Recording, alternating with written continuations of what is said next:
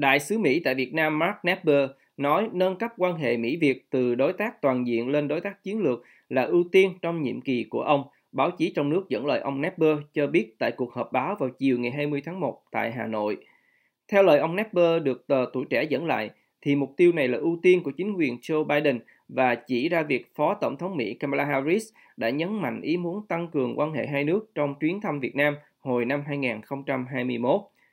Việc nâng cấp quan hệ sẽ tạo khuôn khổ mới cho Hà Nội và Washington mở rộng hợp tác trên các lĩnh vực từ an ninh, kinh tế, thương mại, năng lượng, y tế và biến đổi khí hậu. Tôi nghĩ không có bất cứ giới hạn nào đối với mối quan hệ hai nước. Tôi tin Mỹ và Việt Nam thực sự có thể cùng nhau đạt được rất nhiều thành tựu nếu được trao cơ hội, ông Nepper được truyền thông trong nước dẫn lời nói. Đại sứ Nepper dẫn lại chiến lược Ấn Độ Dương-Thái Bình Dương mới được công bố của Mỹ, trong đó có ưu tiên phát triển quan hệ với Việt Nam. Ông cho biết Washington đang hợp tác với Hà Nội trong tất cả năm trọng tâm của chiến lược này, bao gồm khu vực Ấn Độ Dương-Thái Bình Dương tự do và rộng mở, mở rộng hợp tác, thúc đẩy thịnh vượng, tăng cường an ninh và khả năng chống chịu của khu vực. Cũng tại cuộc họp báo, ông Nepper cho biết Mỹ đã sẵn sàng chuyển giao tàu tuần tra thứ ba như một phần trong cam kết giúp Việt Nam tăng năng lực an ninh hàng hải và đang thảo luận với chính phủ Việt Nam về việc này, cũng theo VN Express. Mỹ đã chuyển giao hai tàu tuần tra lớp Hamilton cho Việt Nam vào năm 2017 và năm 2021. Hai tàu này sau đó đã được bàn giao cho lực lượng cảnh sát biển Việt Nam. Mỹ đã cam kết hợp tác giúp Việt Nam tăng cường năng lực trong lĩnh vực an ninh hàng hải, ông Nepper được dẫn lời nói. Bình luận về sự phát triển quan hệ giữa hai nước, vị đại sứ này nói đó là điều mà chính ông cũng không hình dung được 15 năm trước đây. Quan hệ Việt-Mỹ đã được bình thường hóa từ năm 1995 đến năm 2013 đã xác lập khuôn khổ quan hệ đối tác toàn diện. Hồi năm 2016, chính quyền Tổng thống Barack Obama đã dỡ bỏ cấm vận vũ khí không sát thương với Việt Nam. Việt Nam hiện có quan hệ đối tác chiến lược với hầu hết các nước lớn trên thế giới như Nga, Trung Quốc, Anh, Pháp, Nhật, Hàn Quốc, Ấn Độ, Úc, vân vân, chỉ trừ Mỹ. Nâng cấp quan hệ với Mỹ là mong muốn của giới lãnh đạo Cộng sản Việt Nam trong nhiều năm qua, nhưng đến nay vẫn chưa thực hiện được. Mỹ hiện là đối tác thương mại lớn thứ hai của Việt Nam sau Trung Quốc, nhưng lại là thị trường xuất khẩu lớn nhất Kim ngạch thương mại hai chiều tăng từ mức 450 triệu đô la năm 1994 lên 90,8 tỷ đô la vào năm 2020 theo số liệu của Tổng cục Hải quan. Trong một diễn biến khác, Đại sứ quán Mỹ vừa thông báo thêm 1,7 triệu liều vaccine COVID-19 của Pfizer-BioNTech đã đến Hà Nội vào ngày 18 tháng 4, nâng tổng số vaccine mà Mỹ tặng cho Việt Nam cho đến nay lên 40 triệu liều. Thủ tướng Việt Nam Phạm Minh Chính cũng sắp có chuyến đi Mỹ vào tháng sau để tham dự cuộc gặp thượng đỉnh giữa lãnh đạo các nước ASEAN với Tổng thống Mỹ Joe Biden. Đây sẽ là chuyến đi Mỹ đầu tiên của ông Chính trên cương vị thủ tướng. Việt Nam đang chuẩn bị đưa ra các quy định mới yêu cầu các công ty mạng xã hội gỡ bỏ nội dung mà họ cho là bất hợp pháp trong vòng 24 giờ. Ba người nắm rõ về vấn đề này nói với Reuters với điều kiện ẩn danh. Những quy định sửa đổi này sẽ càng củng cố Việt Nam thành một trong những chế độ khắc khe nhất thế giới đối với mạng xã hội và tăng cường sự kiểm soát của Đảng Cộng sản cầm quyền trong lúc chính quyền đàn áp các hoạt động chống phá nhà nước. Khung thời gian 24 giờ để gỡ bỏ nội dung và dịch vụ bất hợp pháp sẽ không có thời gian ân hạn, trong khi các buổi phát trực tiếp bất hợp pháp phải bị chặn trong vòng 3 giờ. Nếu không tuân thủ, các mạng xã hội có thể sẽ bị cấm ở Việt Nam. Các công ty mạng xã hội cũng đã được thông báo rằng các nội dung có hại cho an ninh quốc gia phải được gỡ xuống ngay lập tức, theo các nguồn tin ẩn danh nói với Reuters.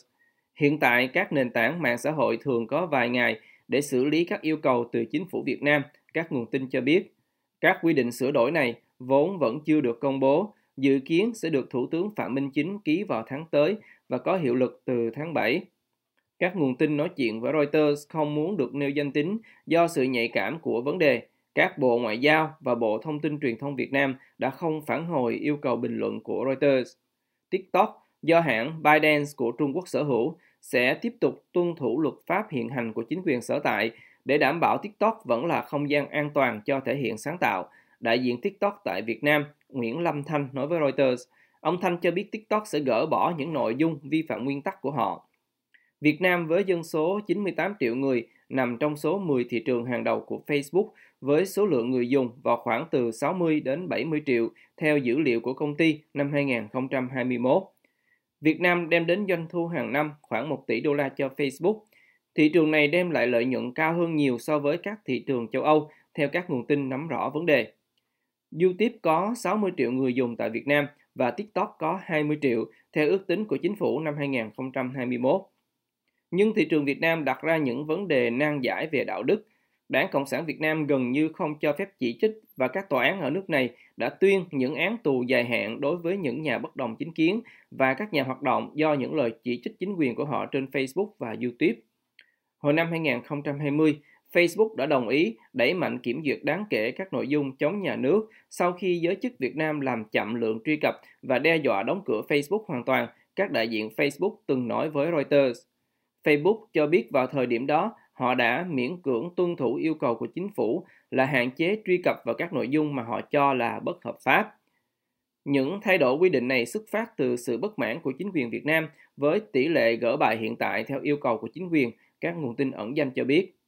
Theo dữ liệu từ Bộ Thông tin và Truyền thông, trong quý đầu tiên của năm 2022, Facebook đã tuân thủ 90% yêu cầu gỡ bài của chính phủ, Alphabet tuân thủ 93% và TikTok tuân thủ 73%.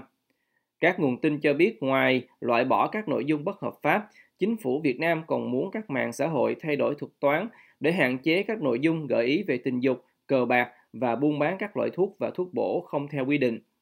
Chính phủ cũng muốn gỡ tài khoản của những nhân vật nổi tiếng mà họ cho là đang sử dụng ảnh hưởng để bán hàng không phù hợp, nhục mạ người khác và thúc đẩy các hoạt động từ thiện giả mạo. Các công ty mạng xã hội sẽ gặp khó trong việc tuân thủ quy định gỡ bài trong vòng 24 giờ, các nguồn tin cho biết thêm. Họ nói rằng trong khi những vi phạm rõ ràng về nguyên tắc của riêng họ về mô tả bạo lực cực đoan có thể được xử lý rất nhanh, các yêu cầu khác mất nhiều thời gian hơn để đánh giá và việc tìm kiếm nhân viên đủ năng lực là một thách thức.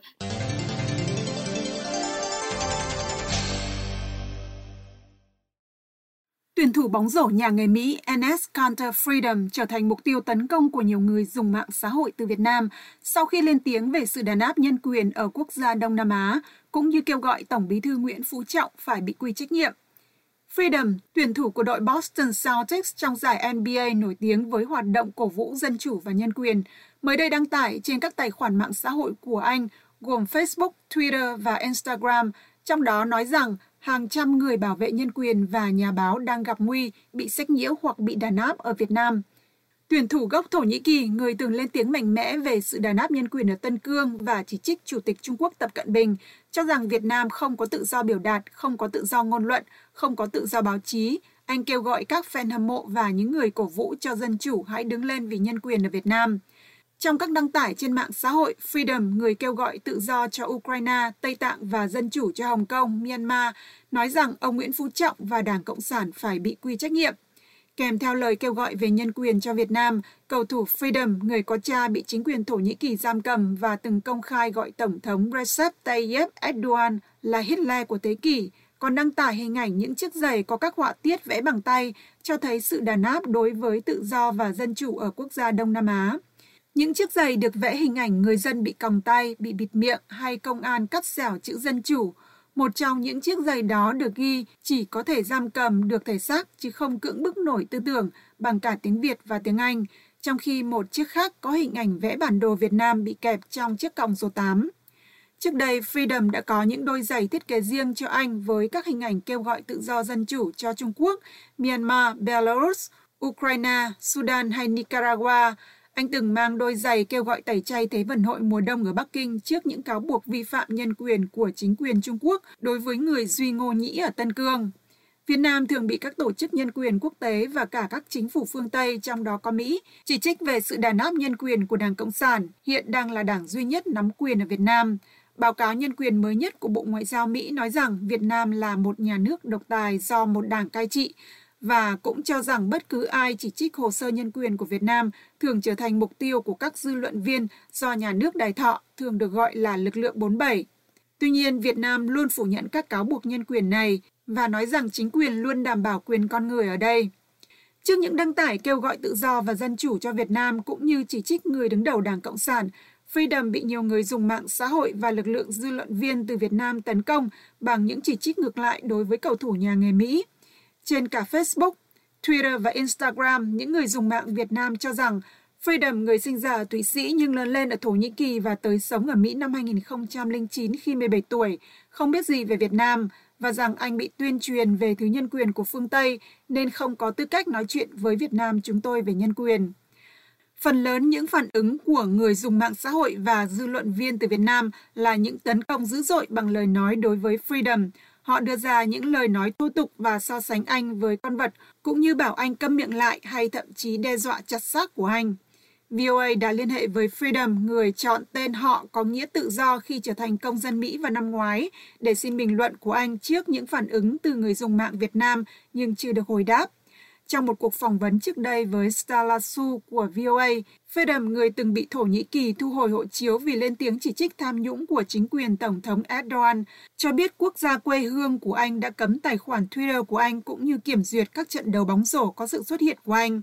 Nhà nước Trung Quốc cũng kiểm duyệt các trận đấu của Celtic Boston và tên của anh không được tìm thấy trên các công cụ tìm kiếm của quốc gia cộng sản này. Giải thích về lý do trở thành một nhà hoạt động vì tự do dân chủ và nhân quyền trong khi chơi tại giải nhà người Mỹ, Freedom nói với The Atlantic rằng anh lắng nghe những nạn nhân và đứng lên đoàn kết với những người bị áp bức. Nhân quyền và dân chủ đang bị đe dọa trên toàn thế giới, các lãnh đạo độc tài đang trở nên mạnh mẽ hơn. Freedom nói anh đã xuống đường biểu tình, phát biểu trên diễn đàn, sử dụng tiếng nói của mình để lên tiếng cho những nạn nhân của bạo lực độc tài.